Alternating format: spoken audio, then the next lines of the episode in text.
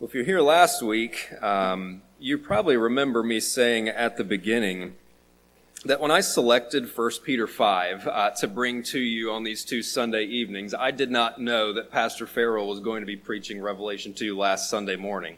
I'm going to reiterate that again. I didn't know he was going to be in Revelation 2 again this morning, preaching the message to the compromising church. Uh, because uh, our passage tonight, the second half of 1 Peter 5, has a message for the suffering church, and it is to stand firm in biblical conviction. So we're going to see some interesting uh, thematic parallels again tonight, so I'm excited about that. We have hardship coming our way. Some of us already have experienced it. It's already going on. We talked about it uh, last week. We mentioned just kind of the seedlings of, of, of persecution.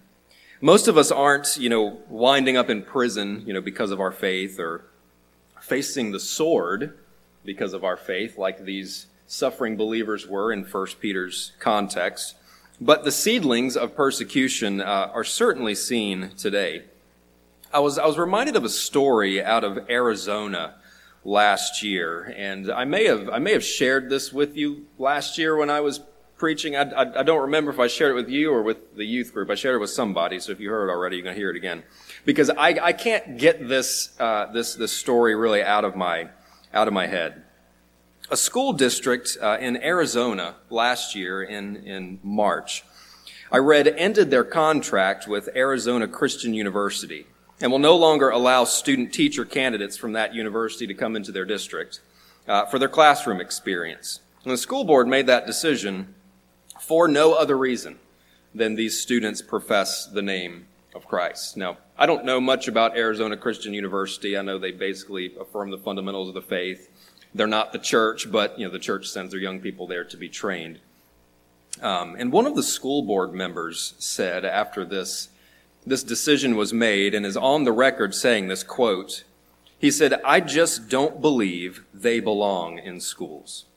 I would never want my son to be shamed by a teacher who believed a certain way and is at a school that demands that they teach through their biblical lens.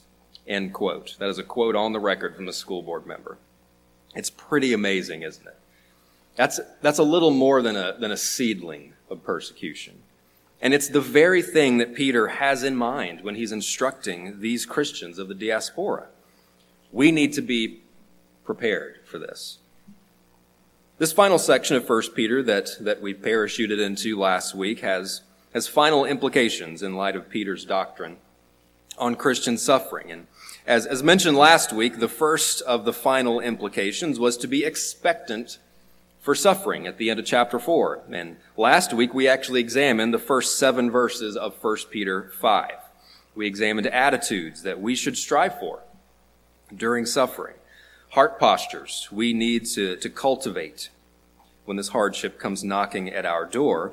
And these are cultivated because of, in the context of good shepherding. Their, their, their context is the church. They're cultivated inside of the church. What does the church need to look like on the inside when this persecution arrives?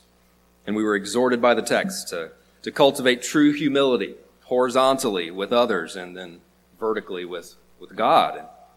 And, and this leads to, to trust in his good and sovereign purposes, rest in his mighty hand, casting all your cares upon him because he cares for you. We need to think and live rightly if we're going to survive the onslaught of hardship the world hurls our way because we bear the name of Christ. Thinking rightly is not what the world is concerned with, is it? The world would tell you, you know, just turn your mind off, be distracted from your problems. Christian would, would tell us, Scripture would tell us to turn on our minds and keep them engaged. And counter to what the world would say, that the spirit of Western society, our society right now, is one of anti intellectualism. Turn off your mind, maybe listen to the experts because they're the gatekeepers of what's actually true, the world says.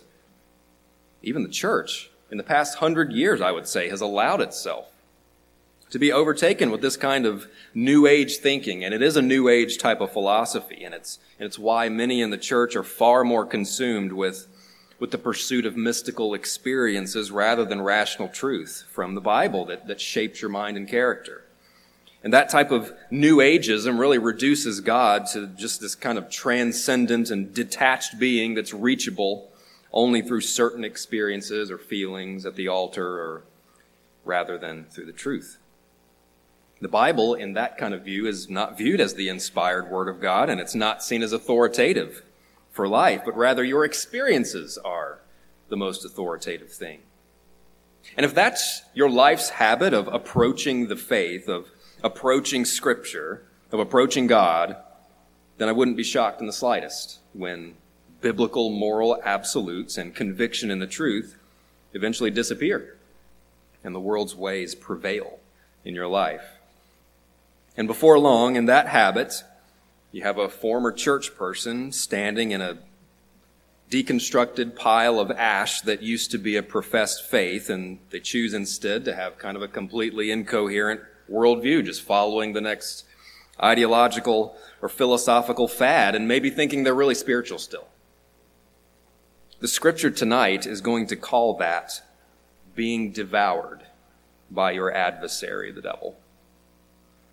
And we'll see also that suffering kind of makes us vulnerable to his schemes. And so Peter gives us warnings, final warnings to the church in light of this. Now, we can make a mistake too by swinging the pendulum too far the other direction and making the faith just about intellectualism. Right thinking is not just intellectually processing information. It includes, of course, attitudes, heart postures, motives that we saw last week that lead you to stand in conviction. The main implication tonight has to do with action. Last week were heart postures. This week is action, namely standing firm in biblical conviction.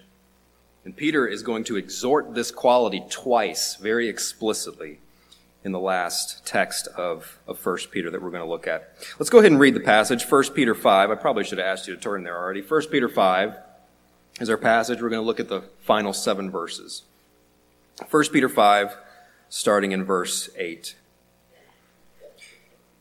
Peter says, Be of sober spirit, be on the alert. Your adversary, the devil, prowls around like a roaring lion, seeking anyone to devour. But resist him, firm in your faith, knowing that the same experiences of suffering are being accomplished by your brethren who are in the world. After you have suffered for a little while, the God of all grace, who called you to his eternal glory in Christ, will himself perfect, confirm, strengthen, and establish you. To him be dominion forever and ever. Amen. Through Silvanus, our faithful brother, for so I regard him, I have written to you briefly, exhorting and testifying that this is the true grace of God. Stand firm in it. She who is in Babylon, chosen together with you, sends you greetings, and so does my son Mark. Greet one another with a kiss of love. Peace be to you all who are in Christ. So we're going to look at tonight two grounding positions when preparing for hardship. Two grounding positions when preparing for hardship. There are actually six in the text, but I do think the text allows us to quantify them into two kind of more umbrella concepts. And if you know me, you know I like a more succinct outline. So we're going to go with two grounding positions uh, when preparing for hardship. And here are the grounding positions stand with fortitude, and then stand with faithfulness. Stand with fortitude, and stand with faithfulness. We'll begin with the first position, stand with fortitude, and we'll, we'll spend most of our time tonight in this, in this first position. Stand with fortitude. The reason Peter has called the church to those heart postures that we examined last week in verses 1 through 7 is actually revealed in verse 8. The reason is that believers face real spiritual opposition. There is an enemy out there that is in opposition to the church. Here in verse 8, Peter calls the church to be sober minded and vigilant. Be sober minded and vigilant. Verse 8, be of sober spirit. Some of your Bibles might say, be of sober mind or be sober minded. This command calls for a basic element of godly thinking. On a physical level, sober means, well, the opposite of intoxicated, doesn't it? Intoxication means that you are inebriated, meaning you are not really in control of yourself. You're, you're dulled. You're, you're under the control of a substance. You're under its influence. You ever been around a drunken person? Not too pleasant, is it?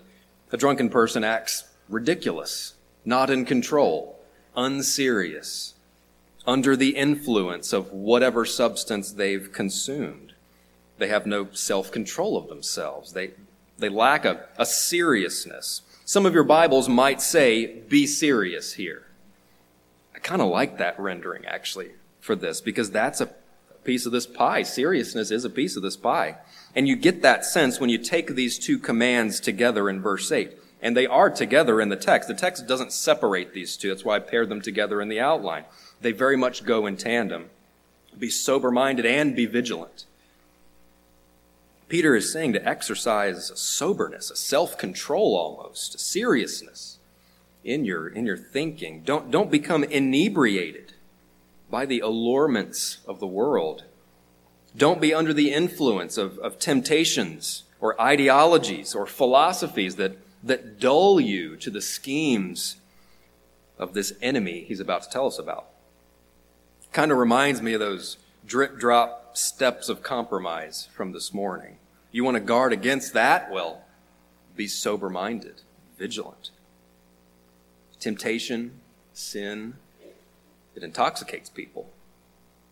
Be sober minded when it comes to your fleshly desires. Peter's already said this back in chapter 2, verse 11. He says, Dear friends, I urge you as strangers and temporary residents to abstain from fleshly desires that wage war against you. Intoxication to sin leads to an unseriousness in life, doesn't it?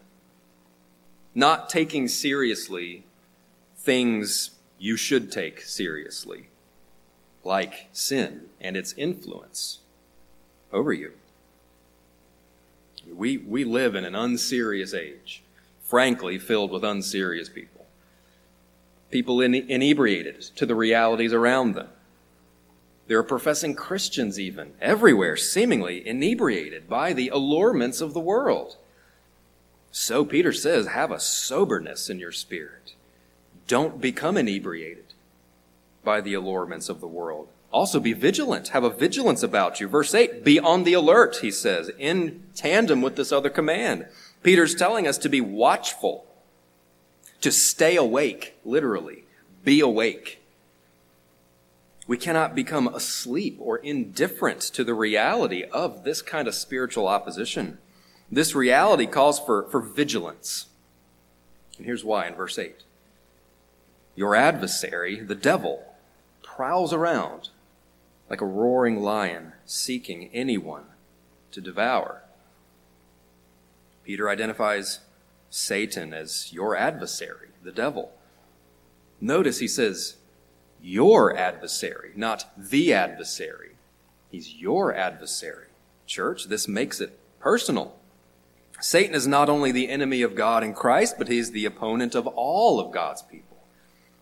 He's the vicious, relentless enemy of the church. And he's described like a, like a predator, like a lion, looking for anyone he can devour. He hunts to kill. His objective is not to wound or to scare, but to destroy. The word devour here, it means to gulp down wholly, swallow something whole. You know, Peter wouldn't have seen, you know, cuddly lions in the zoo like we do. But he may have seen those cuddly lions devouring Christians for the entertainment of the Romans. Starving lions were used as a method of execution. These lions were starved on purpose to make them particularly vicious, to ensure you would be devoured, to ensure that they would attack you when they see you because you're their meal. The devil is likened to these, these vicious predators, and he devours those who are inebriated by sin or the world, those who are not alert. Pastor Farrell said, I, I think recently, maybe it was last Sunday morning, something along the lines of the devil would love to convince you he's not real. I'd like to add on to that. If he can't convince you he's not real, he'd like to convince you he's not a serious threat. He'd like to convince you he's that car- cartoon character, a silly cartoon character that you shouldn't be concerned about. He's actually not a, a prowling, starving lion. He's just to be giggled at, to, to make jokes about. I would submit to you that's a scheme. Another current event, just, just to illustrate this a little bit. You may have heard this recently because it just happened. In early December of last year, I read a, a local Satanist chapter in Des Moines, Iowa, erected this altar with a graven image of, of the devil on it in the state capitol building. Now, make no mistake, this was done to make a mockery of the one true and living God during Christmas to mock Christians. It's what they said. They themselves have stated they don't believe in the reality of the devil. Now, what was shocking to me when I read this was, was not that you know, these, these pagan folks did this pagan thing. What was more shocking to me was the response from several kind of big names in evangelicalism, big names that have written articles and have spoken at pretty big conferences. That's what shocked me. You know, the most common take that I heard or read from several of these mainstream evangelical leaders was basically giggling, chuckling, telling you to roll your eyes, telling their listeners and readers that something like this, this doesn't need to be taken seriously. Because those that did it are just silly people and they're just poking fun. They're, you know, they're just poking at Christians. My generation and younger would call them trolls. They're just trolling you. Don't be bothered by people trolling you. Might I submit? That's a very dangerous perspective to have not only does that kind of validate what they did, but it dulls you to this reality Peter's trying to warn us about. I mean, I was thinking when reading some of these articles, do you not know 1 Peter 5? Have you not read it? Is it absent from your Bible? Peter's trying to warn us of a very real spiritual opposition, an enemy out there that is not silly. Now, the people who did this might be silly. They might just be trolls. They might be unserious people not knowing what they're doing, really, but the enemy behind them is dead serious. He's like a raving, rabid predator, salivating at his next prey. He would love for you to think he's just silly, for you to be asleep, for you to be inebriated by some form of worldliness. Remember the big governing context of 1 Peter Christian suffering. That's what Peter has in view when he's giving these warnings. I mean, hurting, suffering Christians, perhaps those who have lost something because of their faith, can be vulnerable to being ensnared. God knows this. The scripture knows this, and he, and he gives us help. He tells us, don't be asleep those who suffer to, to this reality of spiritual opposition because there is an enemy who is looking to ensnare you, particularly during your suffering. First Peter's not painting the devil as the one who is in a sovereign position over hardship. some interpret this text like that. I think it's a very wrong interpretation of this verse. I mean, the one who is sovereign is the God of all grace. This, this predator, this enemy Peter describes is, is on a leash, restricted by the mighty hand of God, and cannot take one step further than God himself permits. He is not the sovereign one over Christian suffering. Rather, First Peter paints him as the, the stalking, starving lion, hiding behind the bush back there, watching you as you suffer. And if you get entangled in one of his schemes that he's laid out, that's when he pounces. That's when he devours. Peter is calling the church really to be awake to this. This is spiritual opposition. Your ultimate enemy is not the mockers that persecute you. There's a puppet master who's behind it all, and he hates the church. The devil is the administrator of the world system, the prince of the power of the air. It's his system. It's his temptation enterprise, his school of anti God ideology. He set it up. And he wants to see believers who are suffering in particular get tangled up in some part of it. Then he'll pounce. He wants you to fail and falter. He wants your family to fail and falter. He wants you to be asleep, dads who are the head of your household. If you're a Christian, he wants you devoured, he wants you destroyed. Now, praise the Lord, he can't do that. He can't pluck anyone out of the hand of God. He can't undo the work that Christ has done in you and for you. we'll see that in a few verses, so needn't worry about that. The devil can do nothing to affect your standing in the Lord, but he wants to see some sin in some way inebriate you, overtake you, if you're not sober minded or awake. He wants to see you estranged from God from this morning. He has lots of schemes, lots of ways to devour. And frankly, he doesn't care which one it is. When I preached this passage to the youth last year, I mentioned to them at this point, I said, some of you might be playing around with ideologies on TikTok or Instagram, and you need to wake up to the reality behind those ideologies. But the devil doesn't need you to engage in, you know, what we see as kind of the massive reality denying things and sins. He'd love for you to, but he's content in snaring you in some other way, any way. He doesn't care as long as you are inebriated by sin. He doesn't care what it is. And as long as you're inebriated, you're asleep, your thinking is twisted and messed up to where you can't think and reason and respond rightly, have a depraved mind, as Romans 1 says, oh, he'll take it. As long as you stay asleep. And it is subtle, creeping into your everyday contents, relationships, anti God, anti Scripture little things inserted into the everyday things that you do and the places you go and maybe some of the people that you're with and the things you watch and listen to. Wake up, church. Good sounding philosophies, for example, that make sin seems like it affirms human rights or even saves people's lives. That's the jargon you hear nowadays, isn't it? Scripture's telling us tonight be sober minded. Be awake to this. The enemy is prowling around looking for anyone he can devour, and you'll be devoured if you aren't vigilant. The Apostle Paul gives this same about identical exhortation as well in 1 Thessalonians 5, verse 6. He says, So then let us not sleep as others do, but let us be alert and sober. For those who sleep do their sleeping at night, and those who get drunk get drunk at night.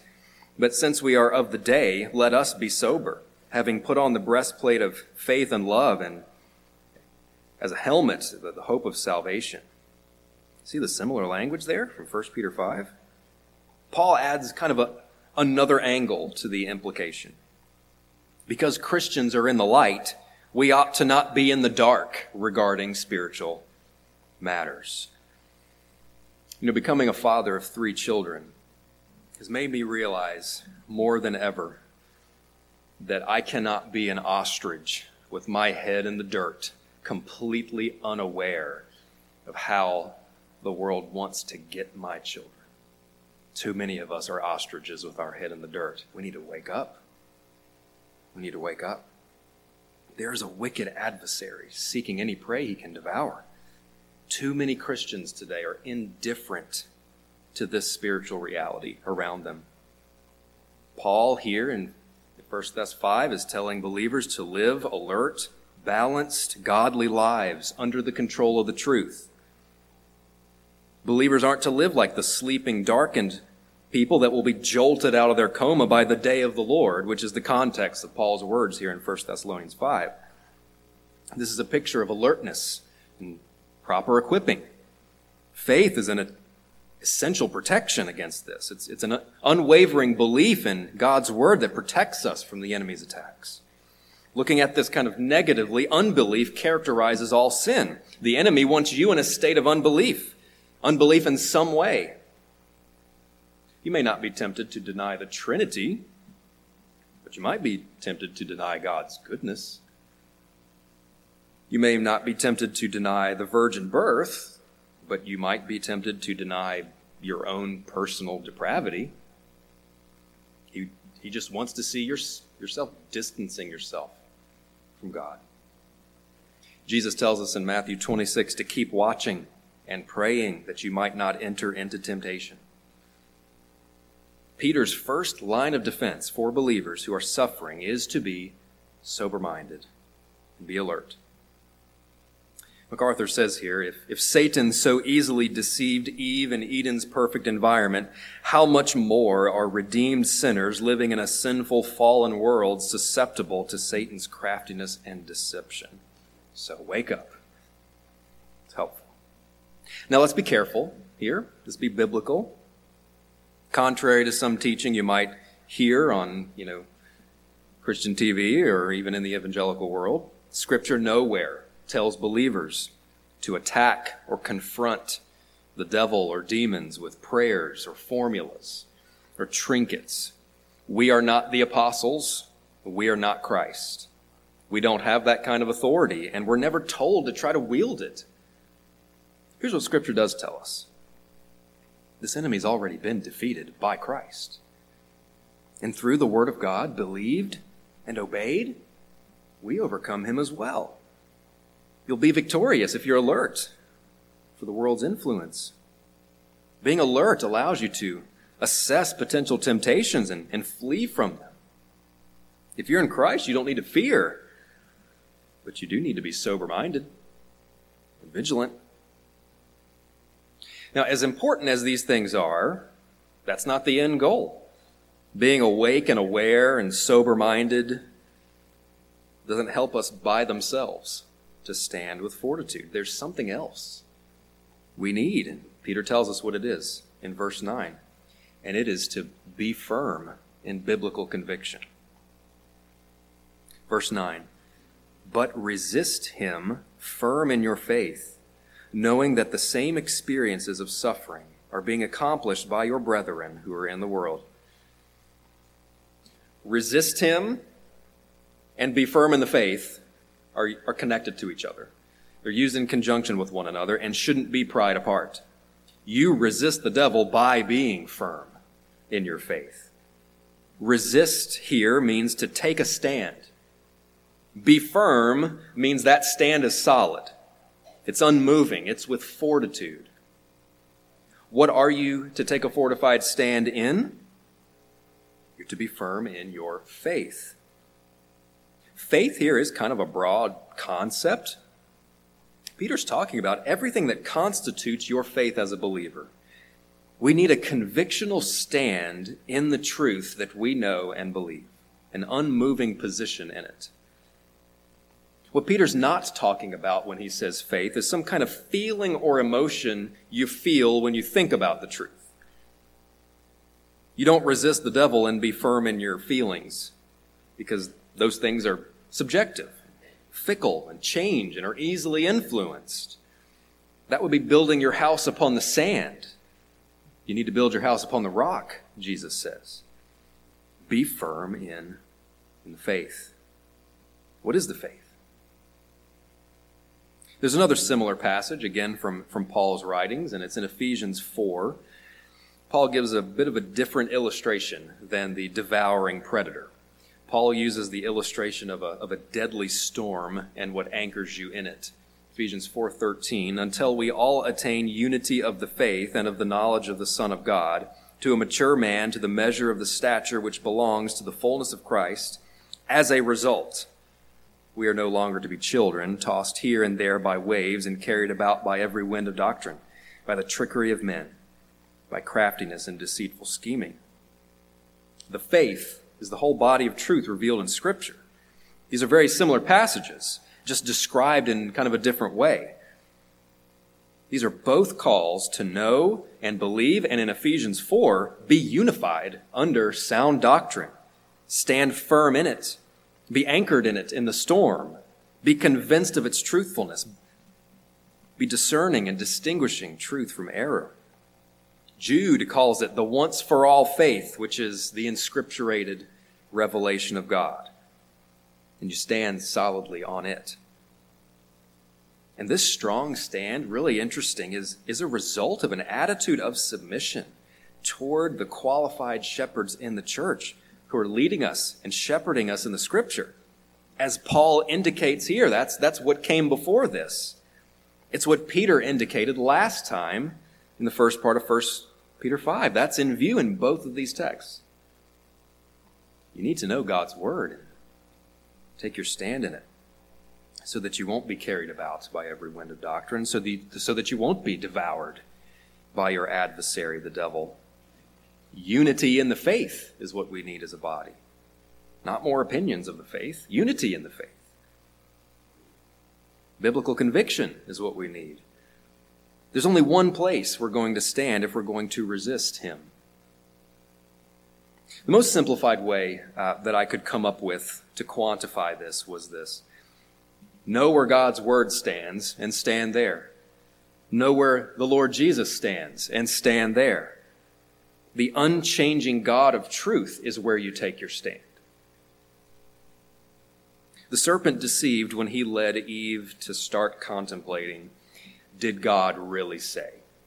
It's the same tactic, just in a different kind of formula version. Did God really say? The deceiver and this deception is resisted only by faithful belief and obedience to biblical truth, fidelity to the truth. You need biblical conviction. This battle is a spiritual one. It's spiritual opposition, and it's fought through spiritual means. The means by which Peter's telling us about. The same means that, again, Paul speaks of, this time in 2 Corinthians 10, verse 3. For though we walk in the flesh, we do not war according to the flesh. For the weapons of our warfare are not of the flesh, but divinely powerful for the destruction of fortresses. We are destroying speculations and every lofty thing raised up against the knowledge of God. We're taking every thought captive to the obedience of Christ. When Paul talks about speculations and lofty things raised up against the knowledge of God, he's referring to frankly, satanic anti God ideologies, theories, philosophies of secularism or, or other religions, other systems of thought that are raised up against God. He's talking about anti Christian, anti biblical worldviews that have people captive as if they're imprisoned in a stronghold, as he says here. And you cannot counter those fortresses with human ingenuity or methods of secular rationalism. You can only counter that with biblical truth, taking every thought captive to the obedience of Christ. Only when you pursue the mind of Christ are you rescued from these ways of thinking. This is why you come armed with the gospel and take your stand in Scripture. And it's not only for defense to protect yourself from being swept into these anti God captivities, but it's also how you go on offense to, to help free those who are held captive by them. The words of Christ are a stumbling block to some, Peter says in 1 Peter 1, but to others, they are the life giving words of freedom that the Holy Spirit uses to break their chains and bring them to the Lord Jesus Christ. Scripture is not only your shield, but it's, it's your sword. So stand firm in, in biblical conviction. Peter concludes verse 9 with, with just a word of assurance to these Christians as they're vigilant and courageous in the midst of everything they face. He reminds them they're not alone. These are similar experiences that Christians everywhere face. Every segment of the Christian community has experienced or will experience suffering. And remember, God allows suffering to accomplish His perfect good in the lives of his people. You, you need the church. You need these other suffering Christians in your life. You need to be around those who can empathize and sympathize with your struggles. God never intended the Christian life to be lived alone. Your life is not just you and God at a coffee shop. You need God's people. God's grace is, is found here. It's a gift, remember from last week. I mean, when times get hard, that's, that's when you need the church the most. That's when you're the most vulnerable. So don't pull away if you're struggling in some way, especially if hardship is brought on you because of your faith. Now, Peter's not done, as you notice. There's something else we need to stand with fortitude, and it's hope. He calls us to remember our hope. Verse 10 After you have suffered for a little while, the God of all grace, who has called you to his eternal glory in Christ, will himself perfect, confirm, strengthen, and establish you. To him be dominion forever and ever. Amen. These verses are filled with the hope of a believer. Hope provides believers with a settled confidence. This biblical hope is, is not confidently like wishing for an unsure result. It's not like I was last Tuesday during that monsoon rainstorm as I'm watching almost three inches of rain dump on my house. I'm thinking, I hope my basement doesn't flood. I was optimistic, but not sure. The hope that Scripture talks about is not a nebulous optimism in the face of something unsure. No. This hope is in reality that has actually already happened. Our hope is in the God of all grace. Do you believe that you serve a sovereign God that's filled with grace? Christ all, already won. He's gone to prepare a place for you. He's, he's at the right hand of the Father right now, which is a position of victory. And if you're in Him, He's your advocate. You'll be raised just like He was raised. God's Spirit rests on you if you're found redeemed in Him. Peter says, The God of all grace has called you to his eternal glory in Christ. Our hope is not optimism in an unsure future, but our hope is an unchangeable reality. Guaranteed, sealed in the Spirit, as Paul says. He has called you to his eternal glory. But not only this, if that's not enough, Peter gives a series of actions the God of all grace will do because of what he has accomplished. He will perfect you, confirm you, strengthen you, and establish you, Peter says in verse 11. This is interesting because Peter uses a series of four almost identical verbs. They're not identical, but they're remarkably similar in meaning. And we might not be able to see this exactly in our English Bibles, but these four verbs grow gradually in their intensity almost. Some call this rhetorical crescendo. Peter's referring to the complete act of God at the consummation of all things. First, he says, He himself will perfect you. This carries the sense of God putting all things right. In the time and place of eternal glory that He's called you to, there won't be suffering for the faith. God will eliminate this at its source. It will all be put right. You'll be perfected.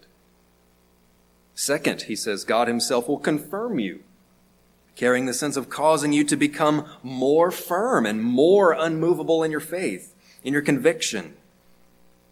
Certainly, when Christ returns, our faith will become sight, but in the meantime, God's grace enables us to remain firm and unchanging in our faith. This is why Peter could say way back in chapter 1, verse 8, though you have not seen him, you love him. And though you do not see him now, but believe in him, you greatly rejoice with joy inexpressible. That's only possible because he himself gives you grace. Third, Peter says, he himself will strengthen you. This is a, a, a quite literal empowerment. I mean, in, in a society that essentially gets away with persecuting Christians and evildoer mobs applaud it which was the society that Peter's readers were in, those Christians are, are not in the position of empowerment, are they? One commentator I read stated on this verb that in a society like that, Christians are in an earthly, temporal position of weakness. But that suffering is just for a little while, as Peter says.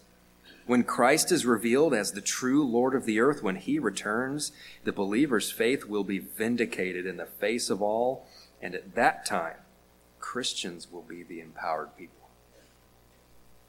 And if that's not enough for hope, lastly, Peter says God will establish you. Some of your Bibles might say he will secure you. I think that's, that's a really helpful way to say that. He himself will secure you or keep you secured. He is the secure foundation on which our faith is built. The faith we are to take a stand in, He's the foundation of it. I think this is referring back to the spiritual house metaphor Peter used in chapter 2, right here in chapter 2, verse, verse 5. You, as living stones, are being built up as a spiritual house for a holy priesthood to offer up spiritual sacrifices acceptable to God through Jesus Christ. For this is contained in Scripture. Behold, I lay, as, lay in Zion a choice stone, a precious cornerstone, and he who believes in him will not be disappointed. You are a chosen race, a royal priesthood, a holy nation, a people for God's own possession. God has built a house. The Creator is building a structure. And you, as you are redeemed, are the stones being put into it. You are the bricks in the wall. And the cornerstone, the piece of the structure that secures the whole thing, is Christ. This metaphorical house, the Creator Himself has built and is building, is not going to be torn down because he's the one who keeps it secured. Jesus says in John 10, I give eternal life to them, and they will never perish, and no one will snatch them out of my hand. My Father, who has given them to me, is greater than all. No one is able to snatch them out of the Father's hand. All of this because the dominion belongs to him. Peter says, To him be dominion forever and ever verse 11. Peter warns us about an enemy, the devil, a real enemy, real fierce spiritual opposition. Be sober minded, be alert and awake to that reality. But this enemy is powerless to take your hope. Greater is he that is in you than he that is in the world. Christ is the Lord whether your hardship comes from the authorities that you're, you're to submit to, or the hardship is brought upon you just by regular people who hate Christians. God is sovereign over them all. Dominion belongs to Him. Every knee will bow. The end is already set in stone. Nothing can be done to change the purposes of the Father. So I think we have some hope, church. You can stand with fortitude. 2 Corinthians 4. Therefore, we do not lose heart. Though our outer man is decaying, yet our inner man is being renewed day by day. For momentary light affliction is producing for us an eternal weight of glory far beyond all comparison. While we look not at the things which are seen, but at the things which are not seen. For the things which are seen are temporal, but the things which are not seen are eternal. This was the youth group's kind of memory verse passage when we went through 1 Peter. Maybe you should memorize it too. It might be helpful for you.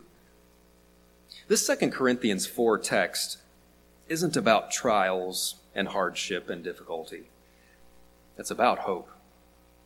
Hardship's just a little while while we're here. And so, our hope isn't in what's here. Our hope is in what is eternal the promise and power of the resurrection. Our hope is in the conquered grave. The God of all grace has called you to his eternal glory. If you need some fortitude in this world, in this culture, then remember the hope you have. You can't stand firm in biblical conviction without biblical hope in what you're standing in. So stand with fortitude. One other position you need in the face of hardship, and that's faithfulness. Stand with faithfulness. The second position is that of, of, of faithfulness. These final verses we'll cover a little more quickly. Peter's actually concluded his letter in verse 11. These final three verses are the final greeting where he addresses individuals, but we can glean from Peter's final words the, the position of, of faithfulness. He reiterates to be firm in biblical conviction. Then he tells us to love one another in the church. You see faithfulness come in through the example of Silvanus and the, the illustration of love. Again, be firm in biblical conviction. I'm not self plagiarizing myself. This is just what's in the scripture. Verse 12 Through Silvanus, our faithful brother, for so I regard him, I have written to you briefly, exhorting and testifying that this is the true grace of God. Stand firm in it. Silvanus was essentially Peter's scribe. He highlights his faithfulness here, and he encourages his readers to be faithful as well to these words that have, that have been written. Silvanus was a model of fidelity to the truth. And Peter's telling the whole church ought to emulate that faithfulness too. He says, Take your stand in it. It being the, the written letter, 1 Peter.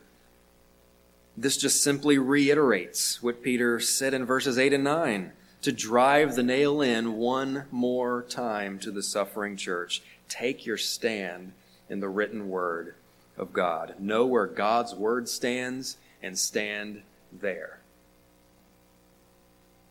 A lot of the time, we concern ourselves more with opinions rather than conviction, don't we? I think this. I think that when asked a question. I mean, just hear any politician talk. I mean, every time they're asked a question, they start with that. I think that. I, I think this. It doesn't matter what I think ultimately. If God has spoken, then that's our position. In the evangelical world today, there are too many opinions and not nearly enough conviction in the truth. I think this is why the evangelical church tends to waft around and is unclear on very important issues of doctrine and morality, and a lot of folks in those pews end up devoured because of it.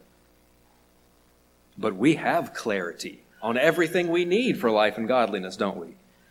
We have God's very word. So know what it says and stand there. Be firm in biblical conviction. Also, Peter says, love one another in the church. This might seem a little odd, but you can't be faithful to the truth without loving your brothers and sisters in the church. First John mentions that numerous times. You're not the only living stone built in the house. There are other stones right next to you. And unity among those stones is necessary if standing firm in the faith is the goal. Love one another well, Peter says. Verse 13 The church in Babylon, also chosen, sends you greetings, as does Mark, my son. Greet one another with a kiss of love. Peace to all of you who are in Christ. Some of you might be wondering What's Babylon? I thought Babylon was in the Old Testament, in the book of Daniel. Well, it is. Babylon here is basically a code word used to describe Rome. Peter's using it here in this way as kind of a code word because he didn't want to endanger the church more. He, he knew they were under the persecution of Rome. So he uses this code word to kind of guard the church from more persecution if the letter was intercepted. Peter closes the epistle not necessarily by commanding the attitude of love, but by illustrating it. Believers are to have love and affection for one another. He says, Greet one another with a holy kiss, some of your Bibles might, might say. Now, he's not telling us to do that. This particular action isn't commanded for all believers in all churches for, for all time. This this kiss of love, this holy kiss, was, was a customary sign of affection among believers in the earliest of the church age. There was nothing weird about this for them. It'd be weird for us. Peter is only saying, Church, love each other and show it.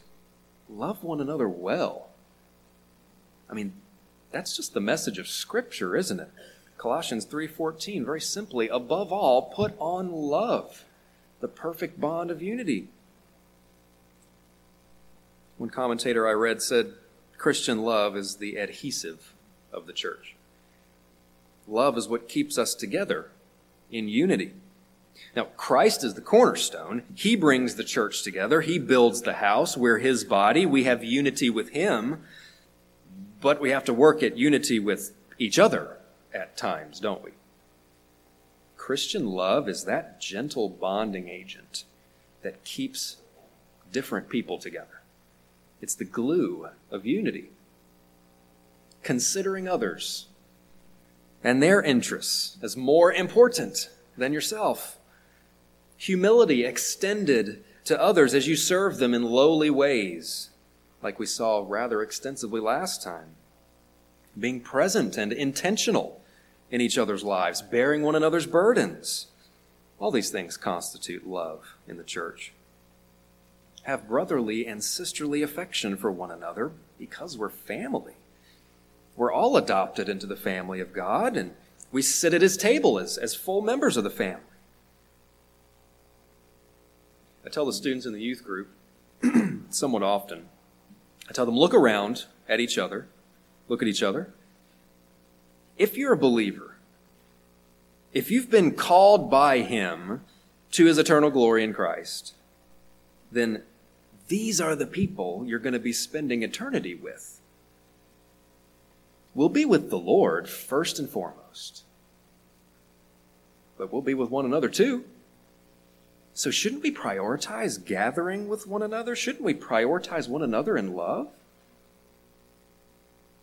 Peter says we need each other in the church, especially when hardship comes our way, and it will. You're going to face hardship. You're going to face attacks from those who hate God and hate the church. Some of you already have. You'll be confronted with anti God ideologies and ways of living that demand you adhere to them. Some of you already have been confronted by those things. You know you need to stand with fortitude and faithfulness in light of that. There's no shortcut to possessing these, these positions. There's no snap of the finger or formulaic prayer or vending machine transaction that just gives you fortitude and faithfulness. These positions are cultivated in our lives and in our mind and our attitude as we regularly and faithfully place ourselves under the preaching and shepherding of God's truth. Studying God's word for yourself, practicing it in your life, obediently allowing God's word to change your heart and shape your character. Then and only then Will you be like the man in Psalm 1 who stands strong like a tree planted by the stream? See, the Holy Spirit, through God's Word, will shape your mind and character. You'll be under that influence, or your flesh and the devil through the world will shape your mind and character. You'll be under that influence, one or the other. And one more reminder the, the enemy doesn't care how he devours you. He'll use anything gender and sexual ideology that promises freedom but only provides hopelessness and regret. The love and lust for money or materialism or experiences that promises satisfaction but only gives you more emptiness, more discontent. Self care culture on social media that puts your desires above all things, that promises personal happiness, but only enslaves you to yourself and isolates you. He doesn't care what it is because it's all from Him anyway. He doesn't care. So take your stand in biblical conviction, resist Him, be firm in the faith. Remember the hope found there. Stand with fortitude and faithfulness. Isn't it interesting that Peter's final commission to suffering believers is to take a stand in the truth? I find that interesting and really helpful. Scripture knows we are particularly vulnerable to Satan's schemes when we've suffered, especially unjustly. That's what's happened to these believers Peter's writing to of the diaspora. It's a warning and a reminder that there is a real, dangerous, enemy who prowls and schemes and seeks those to devour. And the way to resist him is to be firm in the truth. Remember the hope that you have. So helpful for me. I hope it's been a help to you too. Let's pray. Lord, we're thankful again for your word. Thank you for revealing it to us. Thank you for giving us the commands that we need, commands that aren't easy to obey, but ones that we need. Thank you for putting up guardrails for us in your word that we might be alert and sober minded. Help us be alert and sober minded. Help us to remember the hope that we have and to, and to take a stand in the truth and be convictional and faithful. In Christ's name.